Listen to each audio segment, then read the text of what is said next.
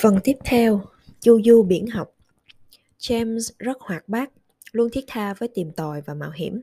Lĩnh vực cũ chưa thông thạo lại vội tìm hiểu bầu trời mới. Ông rất thích thú nhiều mặt.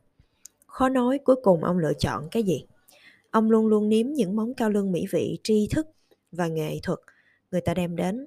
Rất nhiều môn khoa học như hội họa, hóa học, giải phẫu học, sinh vật học, vật lý học, tâm lý học, triết học đến trời Âu tìm học. James sau khi tốt nghiệp trung học lại đến châu Âu. Một mặt vì gia đình ông quen sùng bái nền giáo dục mở, mặt khác, quan trọng hơn, lúc ấy là thời kỳ chiến tranh Nam Bắc, không khí chiến tranh bao trùm nước Mỹ, toàn bộ nước Mỹ sáo động không yên. Tháng 11 năm 1860, ứng cử viên đảng Cộng hòa Lincoln trúng tử trúng cử tổng thống. Bọn chủ nô lệ miền Nam sợ đảng Cộng hòa đại diện cho giai cấp tư sản sau khi cầm quyền sẽ gây thiệt hại cho lợi ích của họ, nên bắt đầu chia rẽ kích động nổi loạn. Lincoln lên nhậm chức có ý tìm sự hòa giải với chủ nô lệ, nhưng bọn chúng từ lâu có âm mưu phản loạn, không những không chấp nhận mà còn sẵn sàng gây chiến tranh.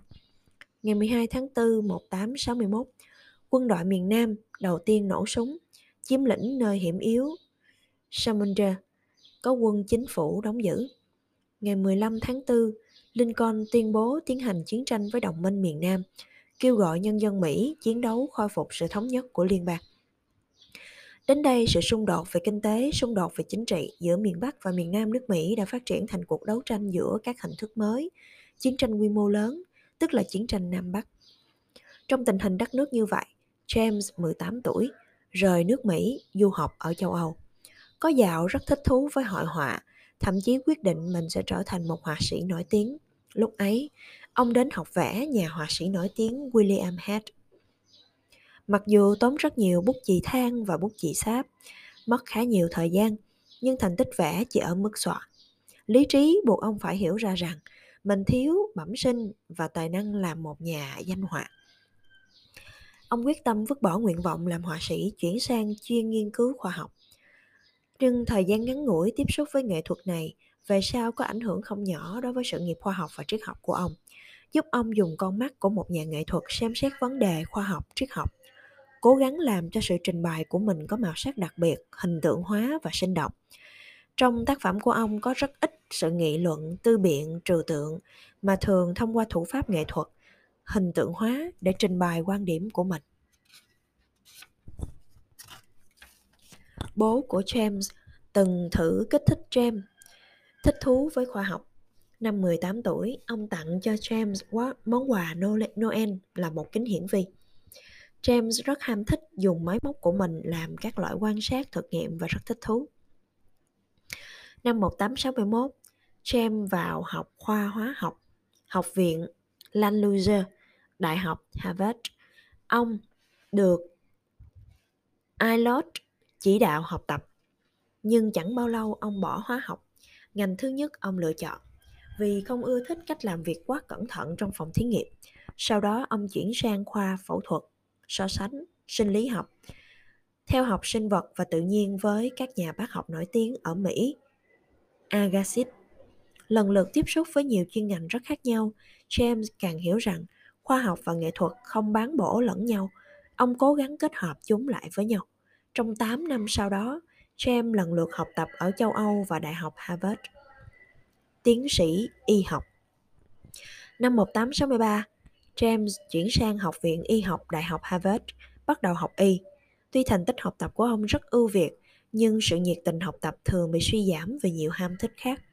Cuối tháng 3 năm 1865, trường đại học Harvard tổ chức đội khảo sát học thuật động vật học tại lưu vực sông Amazon, Brazil do giáo sư Agassiz dẫn đầu, tìm tòi bí mật của giới tự nhiên.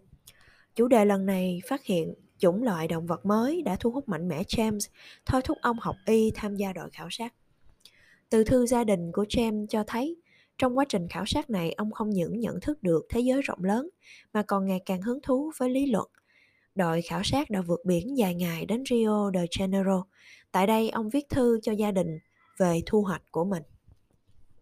Tại đây, Rio de Janeiro, giáo sư đã nhiều lần cho con lặn xuống đáy biển để thu thập tư tiêu bản. Con cố gắng kiềm chế bản thân, cố gắng giúp giáo sư nhiều việc. Không hiểu bây giờ con thu hoạch được những gì, nhưng con tin tưởng rằng một ngày nào đó cánh cửa trí tuệ sẽ mở ra. Giáo sư là người chỉ chỉ huy hàng đầu, tất nhiên có năng lực tổ chức rất tốt. Nhưng trong 11 người giúp việc cho giáo sư, có 3 người thật sự là ngốc nghếch. Tom Holt, Doctor và con. Không hiểu biết tí gì về khảo sát. Trong 5 người thông thạo về khảo sát, một người hơn 60, một người khỏe mạnh, sức khỏe, sức khỏe yếu, một người lại xem như là người hoàn mỹ. Hôm qua giáo sư nói với con, cần 4 người tổ chức một phân đội khảo sát. Một phân đội cần những người có công tác địa chất, sẽ chọn rọc ba người tự nguyện ghi tên còn lại. Con nghĩ Tôm và con có thể là hai trong số ấy. Bố biết không, con rất khao khát có một môi trường học tập hòa bình và an toàn. Khi con về nhà, con sẽ nghiên cứu suốt cuộc đời của mình về triết học. Con hy vọng bức thư này không còn là giọng điệu trầm lắng, nếu có, hãy vì sự tiêu hóa của con không tốt. Hôm nay con hào hứng viết thư này. Từ trước đến nay con chưa bao giờ phấn khởi như vậy. Con hy vọng tham gia phân đội nợ nhỏ du lịch lục địa. Khi James du lịch lục địa thì bị bệnh đậu mùa. Nhờ sau khi khỏi bệnh, James viết thư cho gia đình. Ông nói chuyến du lịch lục địa là sai lầm. Ông ngày càng cảm thấy ông thích hợp với nghiên cứu lý luận. Trong thư ông nói với gia đình, thị lực của ông lúc này rất kém. Mặc dù lâu dài ông thừa nhận và chấp nhận sự đi xuống ấy của thị lực, nhưng ông vẫn cảm thấy nản chí và đau khổ. Sau hơn 2 tháng điều dưỡng, bệnh mắt của ông ngày càng cải thiện đáng kể.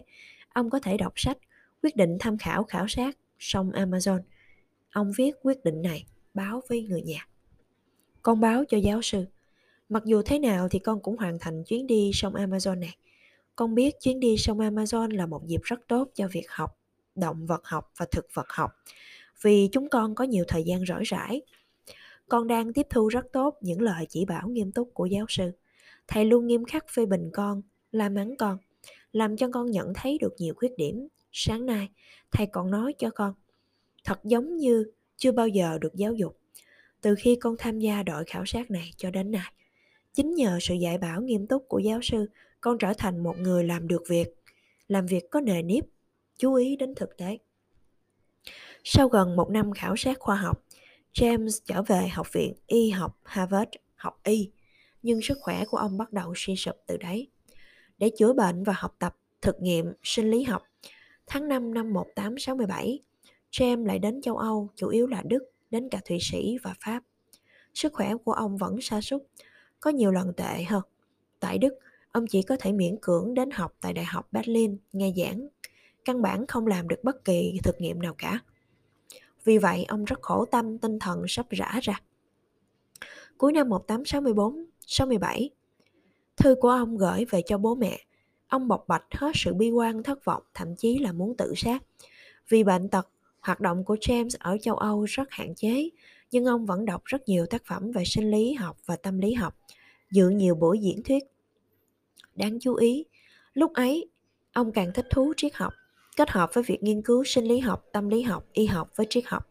Từ ấy ông bắt đầu phát triển một số bài trên tạp chí, trên báo chí, năm 1867, bài phát biểu lần đầu tiên của ông bình luận về sức mạnh không thể khắc phục được của Hetman Gilmer, đăng trên tuần báo dân tộc xuất bản ở New York. Năm 1868, ông phát biểu bài Bình về cứu chữa đạo đức, bình học thuyết Darwin về động thực vật thuần hóa sẽ xảy ra biến dị. Cuối năm 1868, James về Mỹ, tiếp tục học y tại Đại học Harvard. Tháng 6 Tháng 6 năm sau, ông đổ tiến sĩ y học.